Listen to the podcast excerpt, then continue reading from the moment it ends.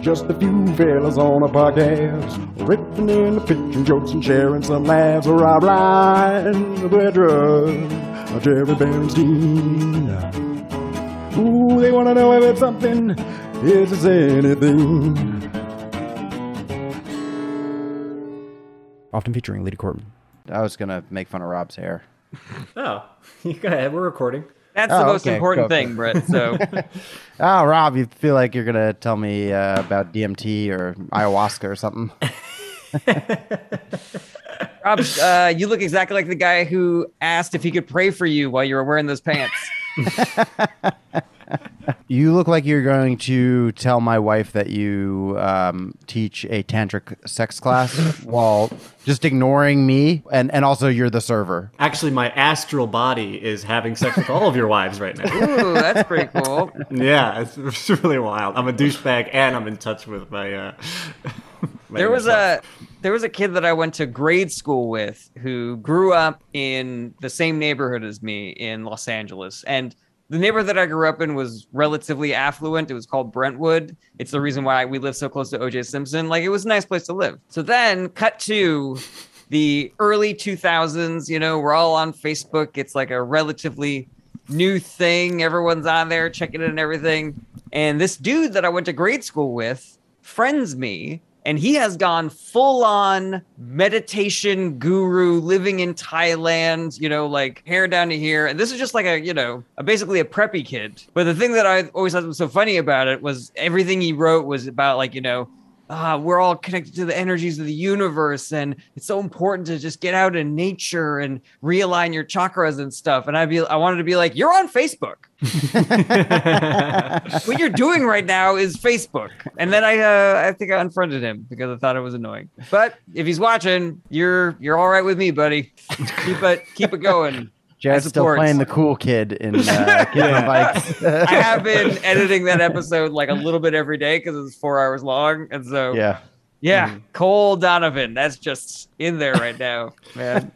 You know what's funny, Jared? And you could tell me if I'm way off base here, but sometimes I see people's personality almost like a chosen personality. Sometimes, like if someone does a lot of yoga and they really talk about it and preach it, it's because, at least in part, they had a life that was very stressed. They're trying to go to the other side of their natural inclinations. Okay. And so I'm like, of course you're into yoga. You need it. Like if you didn't have this, you might whatever. And so I like every once in a while when I see you be super like chill about something, I perceive it as deep down you're like, I want to fucking murder this guy. I hate him so much. Except this everything guy about is every Republican. And so then what comes off to the world is like, you do you, man. You know, that's so cool, man. That's what it's all about. Just life, just live and let be. Rob, but there's like a childhood and adolescence of just pure like unadulterated rage. Yeah. I mean, there's a kernel of truth there. I would say that as funny as that is, it's a little off kilter. But I did have some rage issues when I was about like 7th or 8th grade, I would say. But a lot of that was connected to, like the only way that I could express childhood trauma and the issues that I had with certain members of my family. But yeah, so it's in there. Yeah, she's probably a real nightmare when you're in 8th grade. Yeah. What's in that fanny pack? Oh, that's a great... Brett knows that story. Rob, do you know that story? I don't think I know the fanny pack story. You told the story on the podcast. I thought I did tell the story on this podcast. Well, then I know it. It's super close. Very funny. I was trying to sneak... softcore pornography out of the house in a fanny pack.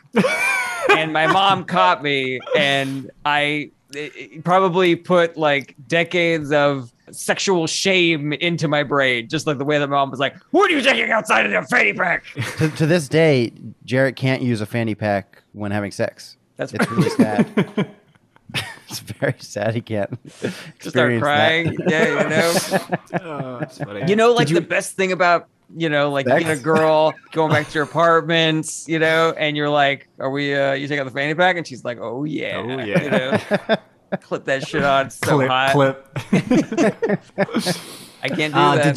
Did you ever wear a fanny pack before you tried this move? Yeah. Which is another thing that I'm endlessly embarrassed about. You know, that it was just like a regular thing. But normally, you know? He wore the fanny pack like this. When there was softcore pornography in there, he wore the fanny pack like this. Normally, I'd be like, "You." Normally, I'd be like, "See you later, mom. I'm going outside with my fanny pack." And that time, I was like, "See you later, mom. I'm going outside with my fanny pack." What's going on? How you guys been? I have a very specific question for Brett. Ooh, okay. Brett, I want to hear it. You had your first headlining gig at a club. Yeah, right? At a nice comedy club. It was really cool. Went really well. It was, not as many people were out. It was like sleeting and raining all day and snowing and stuff. But we still got a good 18 people out, and it was great. You know, my dad came with a couple of his friends. Oh, cool.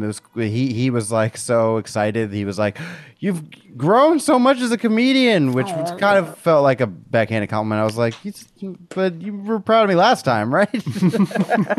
No, you don't understand. I knew you when you were a baby. you used to be able to talk or walk or anything. So your dad can say that. His memory of you as a comedian is like the first joke you told when you were like 6, and you were like, "What did the oh." Yeah, that was me to a T when I was 6. Very, very. I gave up very easily. I have a home video of me telling a joke when I was maybe not 6, but I was probably 8. It is on Thanksgiving, and I am making fun of my mother for being drunk on Thanksgiving. And I'm telling my dad, and I go, "Hey, Dad, I bet when Mom goes to the liquor store, the guy's like, 'Hi, Linda, my favorite customer.'" Oh my god! And then he's amazing. Like, that's great. Great. That's a really good. That's a great bit and a good burn too. Yeah, like, it's a solid burn. Comedy Central Robin. Roasts on the phone, like, "Where are you sending your mom? Who is this kid?" Ah! If that what do you think about Bob Saget? the closing moment of Zen at your one-man show, then I'll be very upset. I should bring the clip in. If I have it, I'll show you guys at another episode. That's incredible. It went really, really well. You know, of course, I'm like, I dipped there. Or they got tired there. I should have put that stuff. Should have put more time prepping in it. I'm always confused on how I should structure my set for a longer set when I'm doing 45 minutes or more. Because my jokes are so short, I normally chunk them together in terms of similar subject. But I think for a crescendo, I want more of like an incline in terms of strength of joke. And I know the strength of these jokes and how likely they are to get a huge hit. So I wanted to work on memorizing. Basically, I put all of my jokes into a spreadsheet and numbered their strength and then that sounds funny. In order. And I wanted to memorize it, but it was just so hard because my jokes are so short that I was like, I'm just going to have to do my regular 45 minutes. And it was really well. It went really well. But I was, of course, I'm like very critical of it till the head waitress came up to me, Jackie, and she was just like so sweet. She was like, "You crushed it. And I really, really mean that. Like, I texted Dino that you crushed it, the owner of the club. And I got a text from him that said, 'I heard you crushed it. I'm proud of you.'" It felt great. It was like, that's so nice. I love that. I couldn't have gone better. I mean, it could have gone better, but of course that's just the perfectionist. That is the litter robot. Somebody took a poop. Cycling. Yep. And it was... Was it Lidi? Is that where she's not here? Erin's, huh? Yeah. All right, we're streaming at noon today, and she's over the litter box like, I'm not going to be done. It's done yet. She's tested out the new box. She's like, it works. Scoops it up all on its own. I want to just point out to the audience right now that Brett has most certainly headlined many, many shows. This was just a milestone that this was at a comedy club specifically. I've opened for Brett before, and he's certainly crushed and held an audience's rapt attention for 45 minutes and done really, really well. This was just a fun thing because it was like, this is a structured comedy club where he doesn't have to set up his own show at like a winery or a brewery or something like that, which is shows that I have certainly engaged and headlined in. We've all done these do-it-yourself comedy shows, which are fun in their own way, but it's just nice to show up and have everything taken care of for you, and all you have to do is just focus on your set and entertaining people that night. That's kind of nice. Absolutely. Instead of like, hey, here comes your headliner. It's the guy who was setting up chairs. The guy who asked to see your tickets on the way in. Yeah. I mean, you know, we're in this age where the potential that you can just do it yourself and make your own career and make your own TV show and put it on YouTube and have it be successful. It's a very real possibility, but that doesn't take away the effect that these sort of establishments and gatekeepers still have on the entertainment industry. And for just a club, a stand-up comedy club to reach out and say, you, we want you, we like you, it still means a lot. At least to me, it does. You know? Absolutely. It does to me as well. I mean, and that's why it was such a big deal for me and such a benchmark. But specifically because I've had comedy clubs do that and then not book me.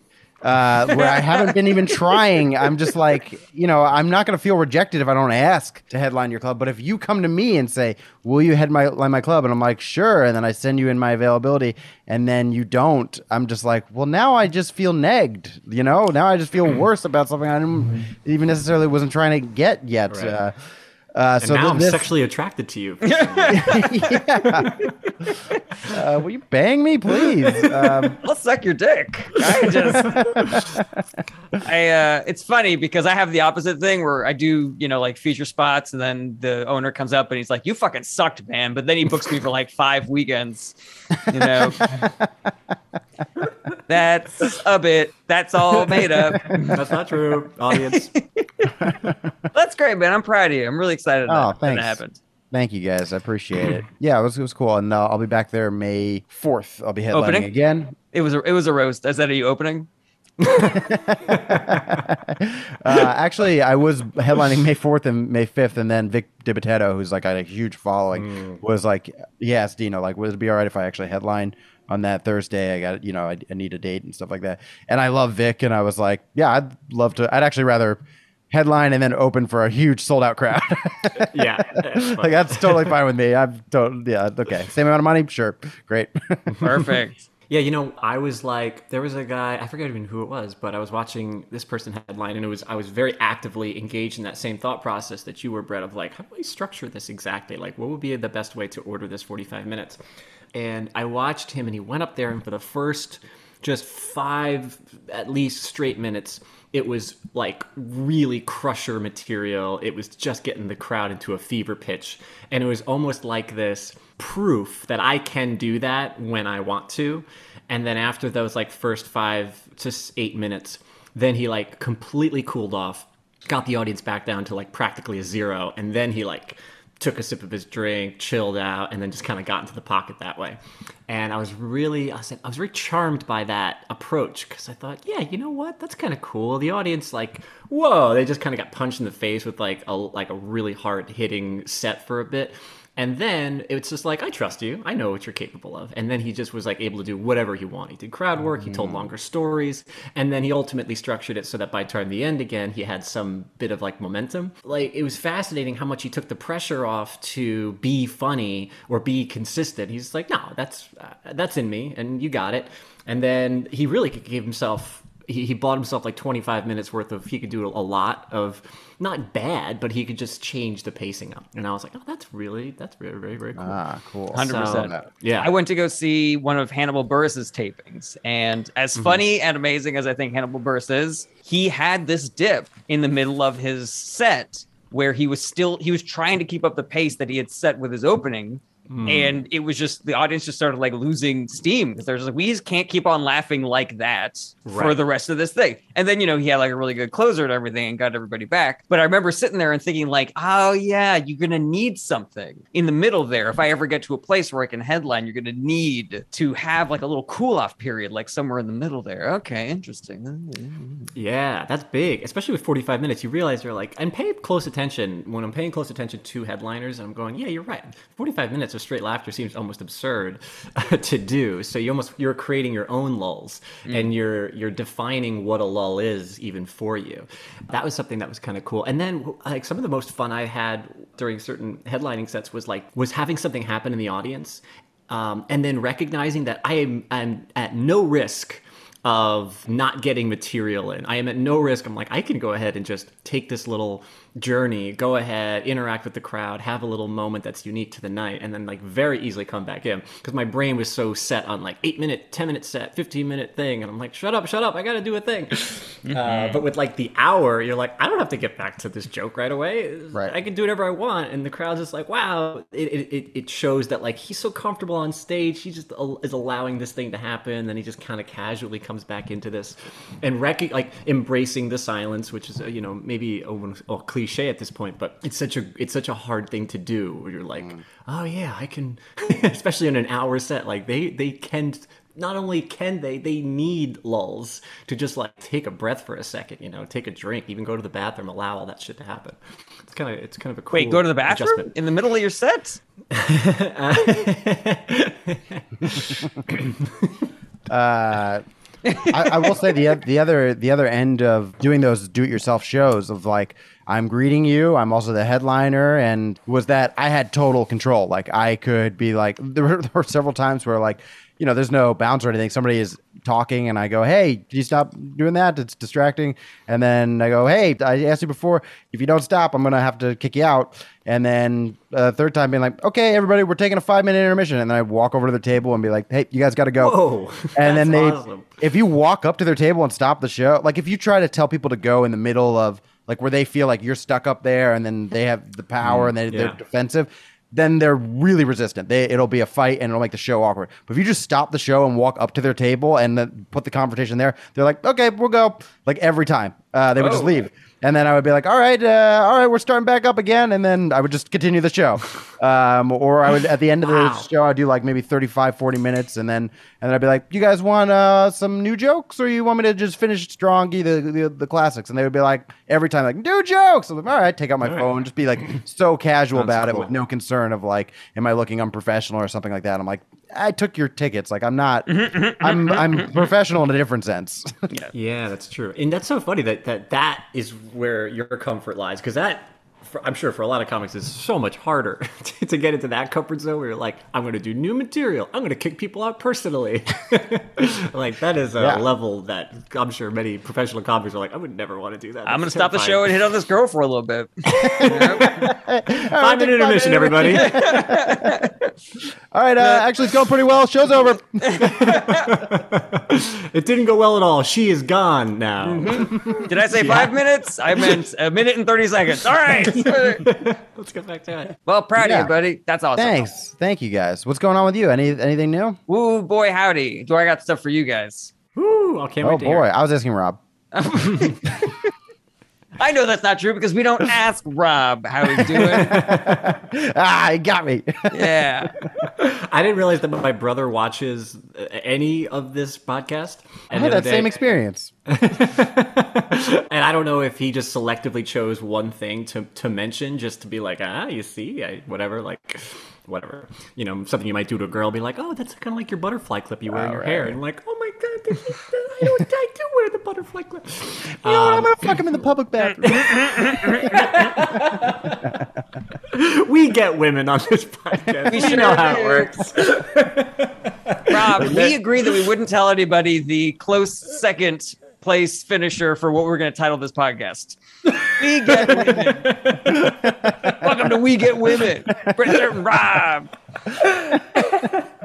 Anyway, my brother said it was like in the middle of a text. It was in the middle of a group text. He's like, well, it's almost like how you don't like when like Jared asks you like how your day was or whatever. You just want to come naturally. I was like, you paid attention. I was like, that fact about this guy. That's so funny. And he knows my name. Weirdly enough, the fact that my brother dropped that, where I was like, oh yeah, I guess you are watching this. Is he went, how often is Rob in Vegas? Oh, that's it's so like funny. There's like 5 episodes in a row where Rob's in Vegas. That's really funny. One time I thought I saw a gun.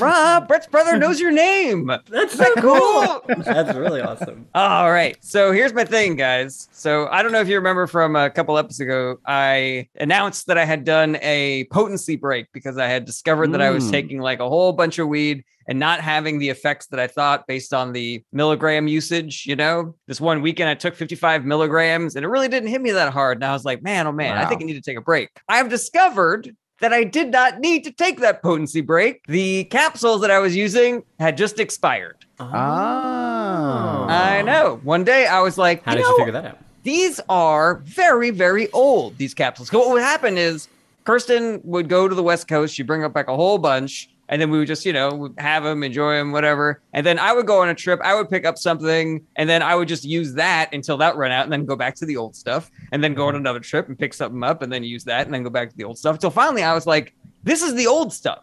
What I'm referring to as the old stuff is old. And I was like, I'm pretty sure if you just leave weed capsules around, even though, they're in the dark and they're in a plastic bag or anything, they lose potency over time. It's true. And with most drugs, actually. Yeah. I remember that with when I was addicted to painkillers is like, if you found some really old painkillers, they were not going to be as effective.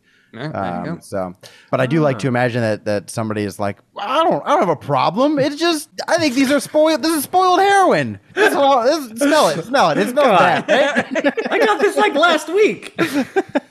He just gave it to you. It's like, no, man, this is fresh. Yeah, were you refrigerating this or what? I just made it, man. This is a fresh batch of heroin here. The scientific part of my brain says, how did you confirm this? Like, did you now take more recent drugs and go, oh boy, daddy's back at the fair? Did that happen to you? That is not what happened. But I really took old data and sort of like recalibrated it, which I was like, before I thought I needed a potency break, I was taking 10 milligrams that I had just gotten from San Francisco and was like a very happy camper on 10 milligrams. And now I'm taking 55 and it's barely hitting me at all, I was like, something's rotten in Denmark here. And all similarly, I made a batch of weed brownies and those were knocking me out the way that they're supposed to, So I was like, I'm pretty sure based on that data and the fact of how long we've had these capsules for, I'm confident, but, if we're going to be good scientists, I do still need to test my hypothesis a little bit more. I always freeze my edibles. Freezing is a good thing to do. We have not. And it is... I was like, oh, Jared's going to say something that makes me feel really, really dumb. Like he knows something about how freezing, works. Yeah. I was expecting the same thing. I was like, oh, let's hear Professor Jared talk about what happens when you freeze weed. What a misdirect. Well, while freezing is good for edibles, I didn't do that. The more you know. Freezing wouldn't actually work for us because we haven't done it. Well, we were on our way to the movies and I told Kirsten this theory and she was like, I don't think weed capsules go bad. And I was like, I'm pretty sure they do go bad. And I was like, neither of us are scientists, so I think we can just have to agree to disagree on this. She was like, no, we should look it up. And I looked it up and it was like, they start losing efficacy in like 90 days, like something ridiculous. And we've had these for a while and they recommend storing them in the freezer or in the fridge. So I was like, all right, mystery solved. You got to freeze those eggs. Just like you got to freeze those eggs. If you are looking to freeze your eggs. Yeah, if you're a lady and you're not sure if you want kids or not. So that's the more you know. Or if your eggs are just like way too warm. You know what I mean? Just keep them on ice. Put them in the fridge there. So that's number one. Number two that I got for you guys is I am always coming up with a new theory as to why I still have relatively bad reflux. And, it goes through up and downs where I'm like, it's a lot better this week. It's not as good this week. What did I change? What do I need to change? And the last thing that I did was I made my meals like a lot smaller. And I was like, and it made me feel so good. I had the longest stretch of I feel close to normal that I have in a very long time. I got very emotional about it too. But then it happened again. And I was like, shit. And the one thing that I changed was I went back to trying to do a vegan diet. I switched my chicken to tofu. And I just sort of like all came rushing back. And so I'm like, now I'm like, oh, maybe I have like a soy allergy or something. So the tofu is gone. I'm back on chicken. I'm back on small meals. And now we're like back in the cycle of like, okay, let's see if we can figure this out, starting from scratch again. Wow. When you were really emotional, was Kirsten, like, what's wrong? And you were like, nothing. Literally nothing for the first time. Nothing's wrong. It's amazing. I feel terrible. That's not that far off from what happened. Oh, man. We were just talking about it. And she was like, you know, are you excited about like going out to restaurants again and not just eating the same three meals every single fucking day? And I was like, I am. I really am. You know? Oh, yeah, Jarrett. Right now I'm in the middle of sort of a tapering episode. Like I had a bad episode on Wednesday, and then it usually takes a couple days to heal. And so this is where we'll find out, like tomorrow or the next day, if I don't have symptoms again, if I'm back on the right track. So I may have missed a moment. When you went back to the tofu, that was good for you or that was bad for you? That was bad. That was bad. I had a great week and I was like, all right, maybe I can go back to being a vegan. That sounds like something great, you know? Oh, so the only thing I did was I substituted chicken for tofu, and I started having like really bad episodes again. But how will you, if you have to give up tofu, how will you be such a soy boy? It's true. I'm hoping that just my political opinions will make me count as a soy boy. Okay, cool. Which, here's a fun fact. If you are a soy boy, but you eat meat, you still have a reduced carbon footprint, you know, just by virtue of your opinions being. Oh, that's very interesting. You know what I mean? Well, now you're back to chicken. So he went from cut to cluck, everybody. Hey! Rob Ryan. It's back to chicken. Oh my God. Comedy Central roasts on the phone for Rob Ryan this time. Back to the chicken. Remember that kid that was so hot with his alcoholic mom? He's back. Listen to this. That's how Jarrett travels back to the chicken. He uses the reflux capacitor. That's whoa. I am less entertained by that as I am impressed, because that was like three callbacks mixed together. You know, you're on fire. Mm-hmm. Much like the tire tracks would be behind you if you went 88 miles per hour with a flux capacitor. I don't know if you guys know, but Kristen Key, she has a podcast where she, you know, you just talk about one thing basically. Mm-hmm. It's like, and my thing was Back to the Future, and we got through like practically nothing in the podcast because the first question I like launched into like an hour-long monologue, and then she was like, well, time to go. Well, this is part one of our 4-part episode, I guess. I was like, oh, wow, I can talk about Back to the Future for quite a while. All right, so we've gotten to the part where the opening credits are done. We haven't even seen Marty McFly's face yet. All we've seen is him going around turning dials. Actually, half the episode was me detailing a Twitter argument I was having with someone who I felt got the mechanics of time travel totally incorrect about Back to the Future. And I just... It took me forever to explain. I'm like, this is why he's wrong. This is why. Rob, any tickets on your button? Anything grinding your gears? Anything grinding my gears? Is that lately? Button hot? You got to freeze it with your eggs? No, I think I'm good. Yeah, everything's been good lately. I can, if anything naturally comes up, I'll let you know.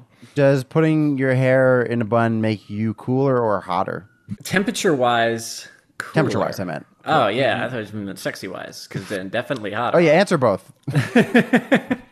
I'm definitely hotter as a person, but I am cooler. I think what this did for me was just ease, because it was a lot of, like, it's in my way, it's in my face. I put it back in a ponytail. I take it out of the ponytail. But I noticed when I just put a little mousse in it and then top bund it, I didn't think about it all night. And I was like, oh, that's kind of nice. I could just do that, and I don't have to really concern myself with it. All right. Well, should we get to the bits then, y'all? If we're all done with our catch-ups? Yeah. Thank you all for joining us. All right. Guess the order if you'd like to. Otherwise, Jarrett's going to throw it out right here. Guess the order if you want to. There's a chance that you will get it right. There's a limited set of options for you to guess. So give it your best shot. Wait, what'd you amount say? Of time. Sorry. All right, we got no guesses. So our order this week is Rob, Jarrett, Brett. Rob, Jarrett, Brett. Ooh, Rob, Jarrett, Brett. Right. Order this week is Rob, Jarrett, Brett. I'm going to start with a little bit of a one-liner idea I had. People say I destroyed that girl's pussy. I say I had to put her cat down. It's not as sexy. I think the message is similar. I love it. I would like to hear the reaction of people like not understanding what you're talking about. like they don't get it, they don't make the connection at all. You're like, how to go with Lorraine last night. You're like, I had to put her cat down. They're like, oh my God, why? What did you have to do it? Do you know her cat that well? Are you not a vet? I want more saying in a sexy voice the things that you would say when you're putting an animal down. Like, I had to tell her niece that we sent it to a farm upstate. I had a consultation with a veterinarian, and we were running out of options. And so I saw this Reddit comment once that went viral about how a lot of people don't stay in the room when you put an animal down, but you're their entire lives, these pets, and to not be there in their final moments, it's just heartbreaking. They look around the room for you before they die. So please be brave and stay with them in their final moments. If you know what I mean. Yeah, there was something funny about the specificity of what people really do go through when they're putting an animal down or something like that. Like, yeah, we had to go in. The stomach was twisted. They can't. There's nothing you can do at that point. I had to put the cat down. Oh! High five. I crushed that pussy. For a long time, I was worried about her cat's quality of life. And at a certain point, it just seemed like it would be a mercy. She was 15. She had a good. Well, that's actually horrible. I don't like that. That makes me like it more, Rob. 2 thumbs up. I approve. Thanks. I had another idea that wasn't really a joke at all, but it was just a curiosity of mine. Now that some time has passed, Jerry, maybe you'll appreciate this. It's about Donald Trump, because now I see him just in interviews and stuff like a year post presidency. He just doesn't seem like, you know how like even George W. Bush, there was like a veneration to him where it's like clearly the office changed him to some degree. Mm-hmm. It's like you look at that guy's eyes and you can tell like, oh, he saw some stuff and he had like the weight of the world on his shoulders. Donald Trump just like, he got like younger like in office. Like he just coasted. He was the least stressed out president we've ever had, ever. And I don't feel like he learned anything. Like I don't think he knows anything more about government now than he did before. He still talks like he's just like a grandpa in an armchair. I'm like, don't you know some of these things? Didn't anybody brief you on how the country works? He was doing that while he was president, you know? Yeah. There were times when there, like a political podcast I listened to would talk about like his latest grievance and they would be like, you can go across the street and find that out. You know, like you can go ask. Yeah. Go ask. You're the president. You know, you have the authority. You don't have to say people are saying anymore. Yeah, exactly. You know who the people are. There's a lot about that observation that I jive with. The one thing that I don't is the fact that he's like somehow younger, because what I see is a person whose rambling has become worse and more doddering and less coherent.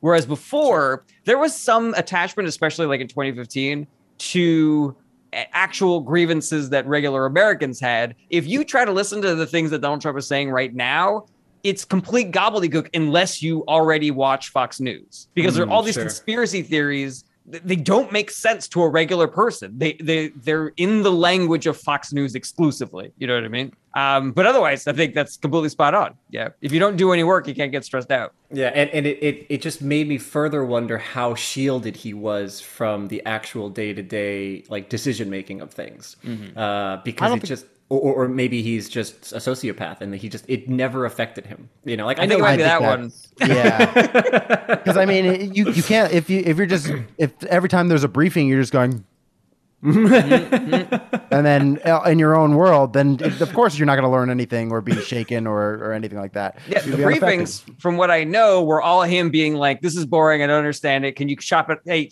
you know, wrap it up. You know, like I don't understand this." Basically, that was it, you know, and the presidential daily briefing went from being like this binder to being a one sheet. And then eventually the one sheet was mostly like pictures because he was like he literally was like, there's too many words on this, you know, which is that. Yeah, I remember hearing about that, like what they had to go through in order to keep his attention during briefings. And I was like, what the fuck? This is crazy. This guy doesn't. I guess that's where I was leaning towards. Like, does it he even like let him in on the process of what's going on? Like, this is so insane.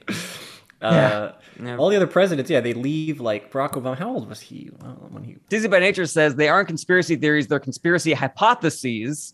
They just don't know the difference. Hey, everybody.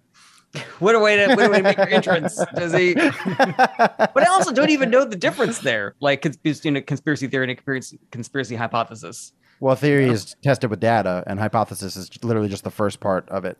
So the theory is I think this is happening. All right, cool. Then it is. So a theory is something that you get at the end of the scientific method? Yeah. I mean, you know, there's theories that, you know, people are like, that's just a theory, and you're like, well, there's some really solid, strong theories that, you know, we're not going to consider a law yet just because it's a highly tested, highly proven theory doesn't exclude it from that title in the scientific world for sure. Yeah, a hypothesis can be literally based off of nothing, whereas I think a theory is more data based.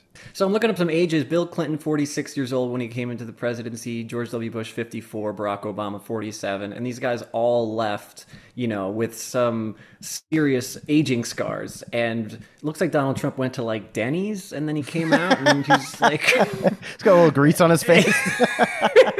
Now, you see, that tracks with me better because when you finish eating like a big meal at Denny's, you are a little sluggish. A little sluggish. A little. Yeah. He took a hit, but not like. Not like Obama did, you know. Yeah. Leaving Denny's is perfect. I really like that. That's very funny. Yeah. All right, great. You just, you know, he's no worse for wear. He just feels grosser, you know? Cool. Dizzy says, first of all, he says, I nailed it. And then he says, gravity is also a theory because, you know, it's not nothing. I mean, nothing in science is necessarily proven. It's just like proven so far. Mm-hmm. Right. Yeah. A little bit better. And you can only prove something to not be false yet. I finished The Three Body Problem, by the way. It's part of a trilogy. Oh. I didn't know that. Ooh, speaking of gravity. Mm-hmm. Yeah. Spoiler. Not really a spoiler. What did you think of it, Jared? It's good. It's really good. There were a couple quibbles that I have with it, but on the whole, 2 thumbs up, very entertaining read. Can't wait to read the second book. Just to clarify one more time, this is about how to successfully have a threesome with your girlfriend without her getting upset. That is correct. Yep. Yeah, your body is one, your girlfriend's body is the second body, and the third body is the man or woman that you have introduced into your sexual experience. Known as a unicorn. Yes, that is correct. One of the quibbles that Jarrett has is that it didn't work. Kirsten's very upset. I had real blue balls. I had a 2-ball problem throughout reading the whole thing. Anything else for or from Rob Ryan? I am good on my front. Wahoo! All right. Great stuff, Rob. Thanks for sharing with us. Next up, I think we have Dorothy. Yeah, Dorothy. Okay. So I have 2 things for you guys. I have one thing that might be a tweet and another longer bit that... I just wrote today, actually. I'm very pleased with that. I like to imagine that you've already tweeted this, and you're like, what is this? I have not tweeted it yet. I love it. Same thought. I had food in my mouth, but I was like, is this an Instagram post or is this a tweet? Well, is it on Twitter? Are they words or a picture? Have I hit tweet yet?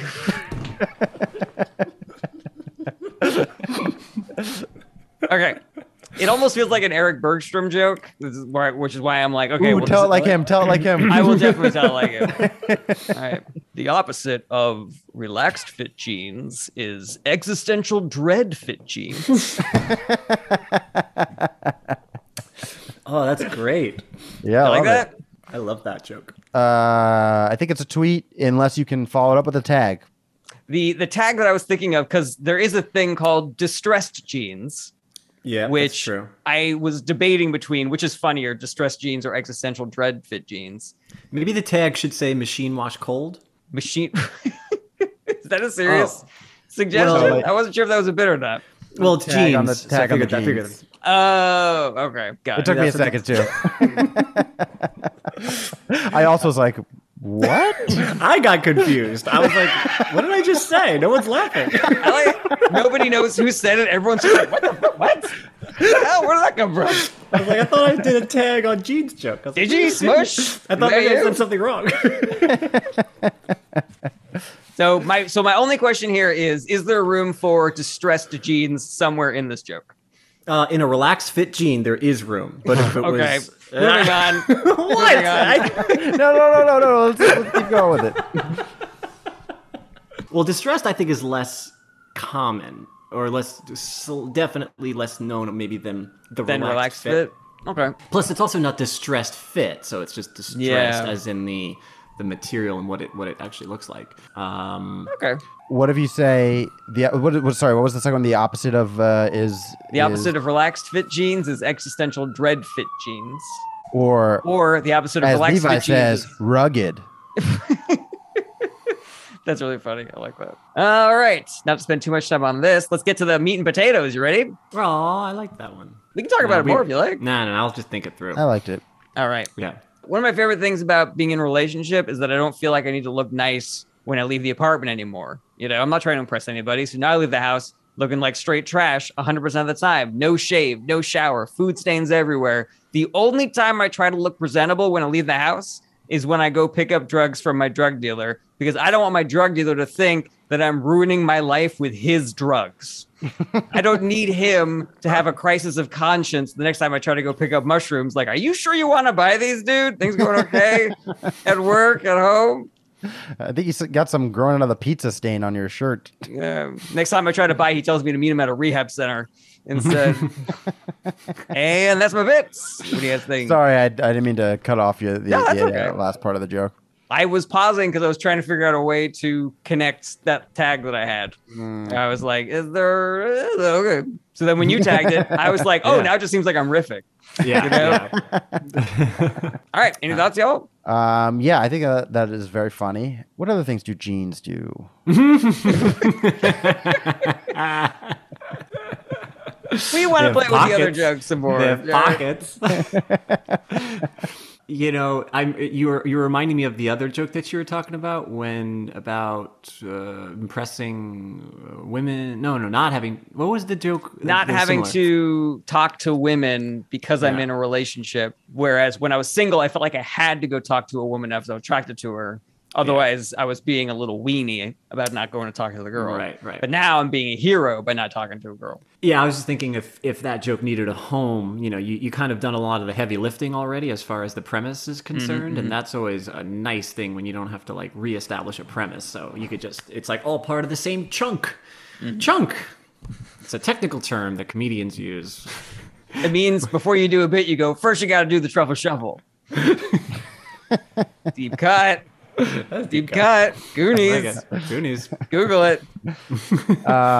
I think that this is a very relatable bit for me. So that's all I can really say is that I definitely have like stopped being good about like making sure I look good when I leave the house, because I'm like, the only person that matters is in my house and she doesn't care. Like, I mean, actually, it's one of the worst things about Lidi is she's like always like, you look so handsome. And I'm like, I look terrible. And now I have no motivation to not look terrible. That's just what happens when people love you. You know, like I'm sitting there. Kirsten had a work drinks last night. She looked amazing. And I was in gray workout shorts and a T-shirt that was too big for me that says, my dog and I talk trash about you. She came home and she was like, oh, God, look at you. And I was like, I was going to say that when, you know, does that ever come home to roost? Maybe is the expression like you're not caring to go out. But then what happens? You know, I mean, you kind of already answered it in a very sweet and genuine way. But is there a joke version of like, but what am I giving to my fiance? Like when I do come home, you know, has that... or maybe it's like, what is it that, where has the anxiety levels actually gone up? You know, maybe you don't take care of yourself now, but is there other aspects of the thing? Like now it's just, I want to make sure the apartment's clean for when she comes home. I just have to make sure I did it. Something that balances the, I don't have to care about what I look like when I go out, but I do have to X, Y, Z. Make sure I get drugs. Well, here's my question is, because the thing that I think is super funny about this is trying to not worry your drug dealer. Yeah, you know? Right. And so I'm wondering, like, is that too big of a leap between what I like about being in a relationship and not having to worry about my drug dealer. I think that there's like a really funny connective tissue there, but I'm also worried that if I start that joke, the audience is going to be like, oh, this is going to be a joke about how, you know, you're not looking good for your fiance, or, you know, like you see somebody out on the street and you look like trash or something like that. What if you're like, but now my drug dealer thinks I'm trying to fuck him. That's cool, I guess. That's a good idea. You know, this is an odd critique, but it because of the hard pivot, it almost kind of, it's starting to remind me more of like the way certain late night jokes go, where it's like, I don't care what the intro is, we're eventually going to be like, but Donald Trump, blah, blah, you know, or it's just like this hard pivot back to this thing. And I don't know, almost as if, exactly as you said, you do have a lot of drug jokes, and so here you have this relationship thing, and then it's like back to the drug dealer again. Back to drugs. Like, back to drugs. Yeah, maybe this would be cleaner if I just left out the part about being in a relationship, and I was just like, you know, even before I was in a relationship, I never used to care what I looked like when I left the house. I do like the reason that you got there, and it could be the placement of this joke with the thing that you already mentioned with the relationship. Like I said, that can do a lot of heavy lifting for you already. You're like, yeah, even my personal hygiene, like, you know, because I'm in this thing, it's that. Then you're already like halfway through the setup, and that's not even close to true, right? I mean, like, has that ever even I don't know, remotely happened? The moral foundation of drug dealers probably not high, you know. Okay, is there any self-consciousness on your... So here's another weird kind of thing. You're almost like morally concerned that he's going to be morally concerned, which I find interesting. Are you, could it come from a place of almost like embarrassment? Like, there's something funny to be that you almost be like, I'm not like, like on the street. Like I live... over there. I meet you here, but I live over there. I'm doing pretty good. I'm doing pretty I live on the 15th floor. Thank you very much. Okay, man. Whatever, buddy. I don't give a shit. Like, that always makes me laugh more. It's like, I don't care. Like, no, just so you know, this isn't like a problem. I pay rent and I'm a stand-up comedian. I have like 20 dates on the books already, man. Don't you worry about me, pal. And I'm on time. No, for me it was more like I don't want him to not sell me the drugs, you know. Like, I'm not worried that he's gonna think that I'm a, you know, a piece of shit. I'm worried that he's gonna have a crisis of conscience and think I shouldn't sell this person drugs. I need to make that more clear then, I guess. Yeah, but now I have a logic issue with that. I mean, I could understand a bartender having a legal responsibility to cut you off, but a drug dealer... Does a drug dealer have any legal, moral, ethical, or any responsibility to be like, I don't know, buddy? That is true, but I also think that's what I like about it, is that I'm creating a character of like a caring drug dealer. Well, then it's like I'm going to argue that it might go one step too far for me, or I'm like, I have to assume that you're doing this thing, that you look bad enough to be this thing, and then I have to assume that this guy has got a certain moral, you know, propensity to not even want to do this thing, and the only reason it makes you upset because you might not get the drugs, which, by the way, are total like non-starter drugs, and we're talking about weed, maybe some psychedelics, you know. It's not even like you're talking about heroin. Usually doesn't destroy your life. I have two ideas. One is that in your set, I know you mentioned that how your drug dealer is the person who got you through the pandemic, right? You have that bit. If you mention like, and part of that is because he like checks in with me, then they could just be a total callback. Like, you can then blow out that he's this compassionate drug dealer or something like that. That's really funny. The other thing is that you're afraid that he might suggest harder drugs after looking at your sweatshirt. Ooh, that's funny. Okay. That he might be like, "Oh, you sure you just want some weed, man? You're kind of dressed a little bit more meth. You look like one of my heroin customers. This is why I got confused." That's really funny. Well, you know what's funny? The reason I was asking about the veracity of this was not to like cut down the joke in any way. It was to maybe suggest that you take an entirely different approach. Instead of the I wonder if blah blah blah, you just say this thing did happen. But I just thought it was a little bit too big of a leap for the drug dealer to be like, so I went, like, it was so bad, I went to my drug dealer one day and he said XYZ. But Brett's new line actually solves that for me, which I think would be very funny. But it's like, I got so bad, I went to my drug dealer one day and instead of selling me weed, he was like, would you like meth? And I'm like, no, I'm fine. I don't know, you look...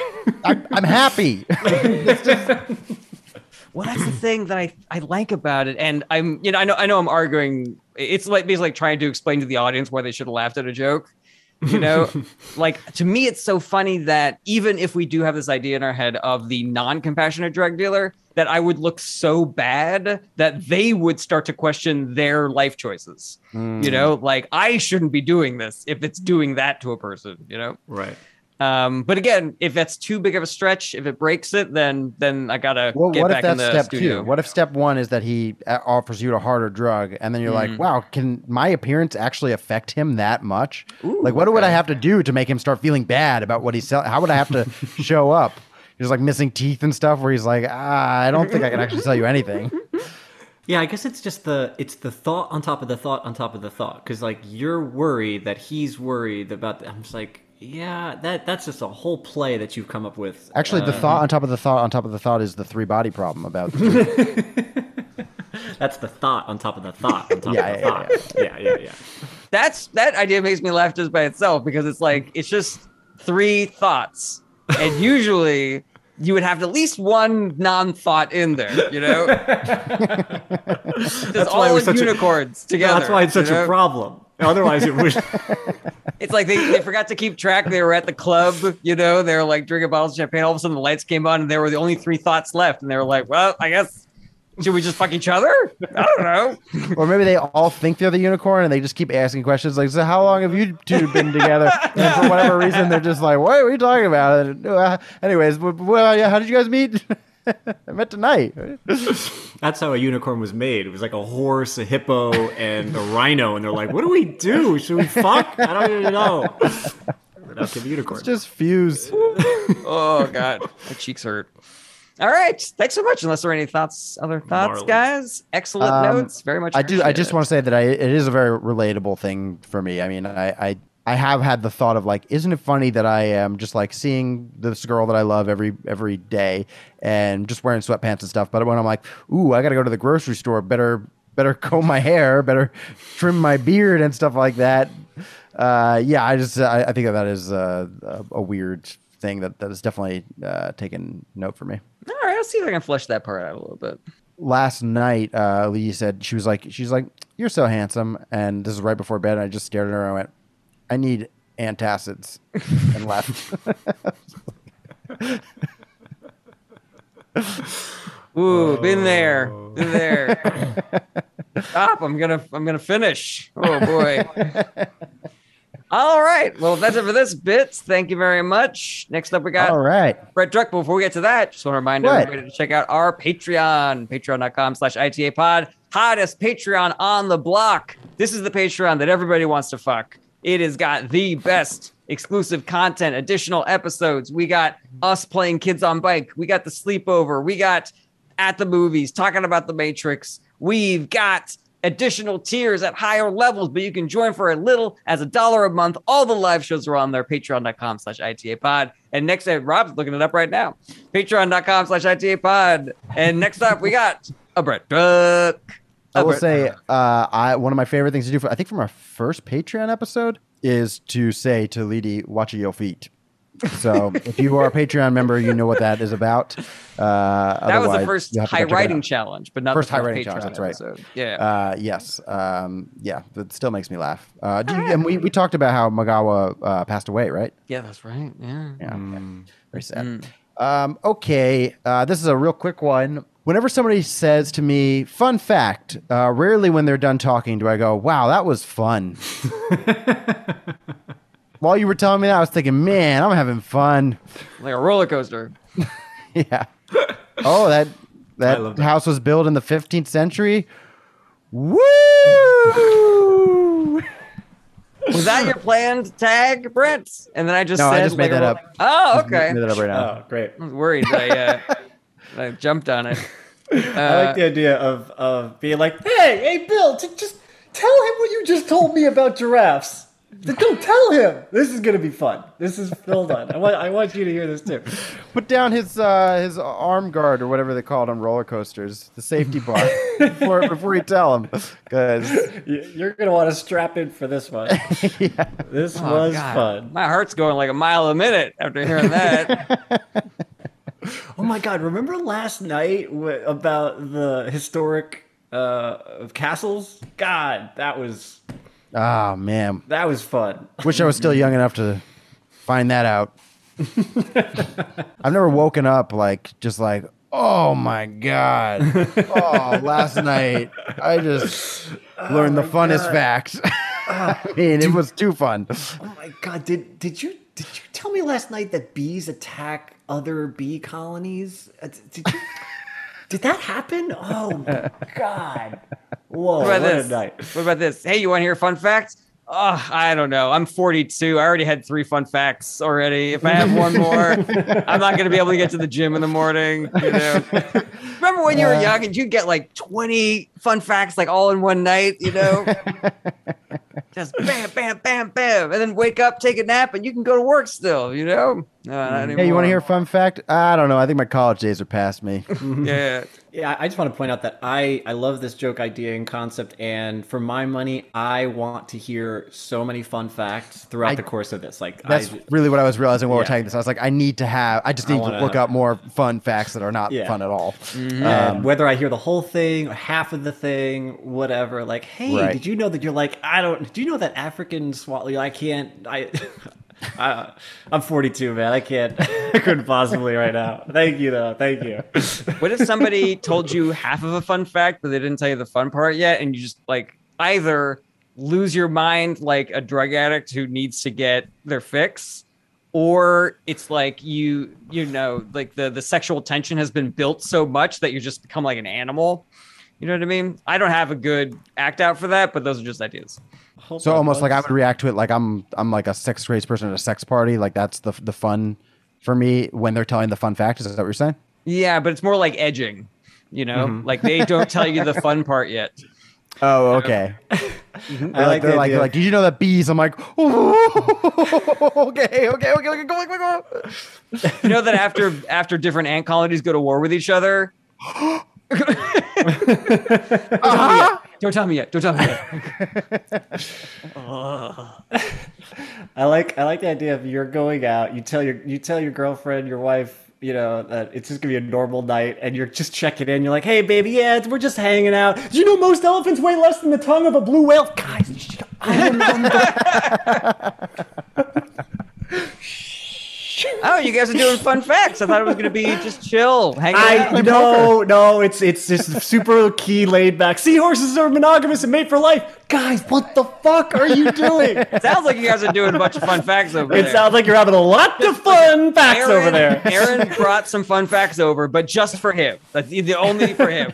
I'm not even participating. I won't even remember these fun facts. I don't even know. I'm not enjoying them. I think they're just regular facts, honestly. I can't wait to get home.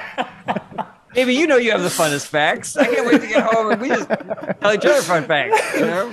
Yeah, so, guys, fun fact: I am getting a divorce. Hope you're happy. Woo! Good fun fact, buddy. Wow! Wow! Fun fact. Yeah, just do a line and just that's the other one. Just do a bump of coke and then have another fun fact. Dude, I love this concept so much. This is like so up my alley. I think it's great. It feels a little bit today like when you mention that somebody's been Me Too'd, it's kind of like in the vein of a fun fact. Like when you mess with somebody's like, oh, you know, you made Firefly, Joss Whedon, great writer, Me Too'd though. You know, in fact, Me Too'd. Yeah, that's coming up so much more often. It's just like I don't even know how to like. What do I even do in those little moments where I'm like, oh, did you ever see, you know, I just mentioned some 1993 film, and then it's just like this quick, there's like a game in order to find whoever was involved with that film, either director, writer, actor, producer, and then like point out the worst thing they ever did in their lives. And I'm like, yeah, well, I was just going to say there was a line that I liked from that movie. But I guess that's true. He cheated on his wife. I think it's called 6 Degrees of Kevin Bacon Grabbed Somebody's Ass. I was going to say, I did this on an episode recently when we were talking about Louis C.K., I think, maybe, where you just drop a canceled in there. Just so people know we're acknowledging it. We're acknowledging it. Talking about something else, though. You know, do you guys ever see Firefly? Canceled. It makes it sound like it's about the TV show and not the person. Yeah. Oh, yeah. Oh, that's so funny. There might be a joke in there, I think. Firefly was canceled. Yeah, this was canceled. Yeah, Firefly canceled. The writer and the show. Mm-hmm. Yeah, wow, Fox really ahead of their time canceling Joss Whedon. That's a tweet. There you go. There is something to the idea that you just can't casually bring something up without, you know, mentioning all the I'm aware of. I did do this the other night. I was trying to tell a Louis C.K. joke because it just so perfectly came up, and I actually, just to avoid the whole fucking shit show, I was just like, some comic one time said this, and I was like, I just need you to know the joke. It's great, but I don't need the fucking conversation on the side. At the end of it all, I said, just so you know, it was Louis C.K. I knew who it was. And they're like, oh, did you know he would? I'm like, yes, of course. I love that. It's like, I forget what comic said this, but he was like, the other day I was making chocolate cake for my kids. I don't know who said it. No. I don't know who it was. Let's see here. Is there like one project that's like the most canceled project of all time? Like a Harvey Weinstein film starring Kevin Spacey, written by Joss Whedon. Something like the Dream Team. It would be here's the thing, it would be a fucking fire film. That's the problem. Yeah, that is. Whatever this movie is, it's gonna be excellent because Weinstein came out with bangers. Woody Allen's an excellent director. Kevin Spacey is a fantastic actor. Scored by Michael Jackson. Joss Whedon's a great writer. This is gonna be the best worst film you'd never see. Oh wait, well now we got a tweet for Rob.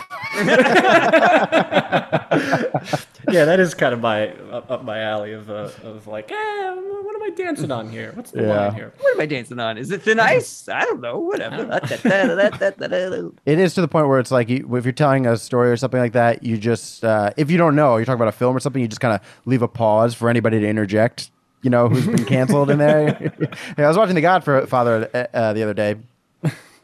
Anyways, it's that one scene. It's amazing. It's Robert De Niro. You're like, oh, God damn it. I gave you a pause. I just thought, I like the little research team. It's like, we got nothing, sir. They give you a thumbs up to go ahead with the story. We got to nail this motherfucker. We have to interrupt this story. It would be funny if it was like they missed the big obvious one, you know, like. Oh, there's got to be. Yeah, I'm sure that has happened where. Yeah, they go for the smaller fish to fry. Well, what if they're like trying to tell a story about Eddie Murphy and then it completely checks out? Everyone's like, yeah, no, Eddie Murphy's good. Eddie Murphy's good? All right. And then you tell the joke where he drops all the F-bombs, you know? Well, now we all have new bits to work on from that bit. Love it. Yeah, great. All right, cool. Well, thanks, guys. Good feedback. I'm excited about that joke. And I think now, since we have no Lidi today... Outro there. All right. Thanks so much for watching. Check back every Monday for new episodes, or you can listen wherever you enjoy podcasts. If you want to help support the show, tell your friends how much you like Is This Anything? Or get involved. Like an episode, share, comment, subscribe. If you want more Is This Anything, you got to join our Patreon at patreon.com/ITAPod. We have a ton of awesome exclusive content on there, and you can join for as little as $1 a month. Check out the links in the description, and hopefully we'll see you next week.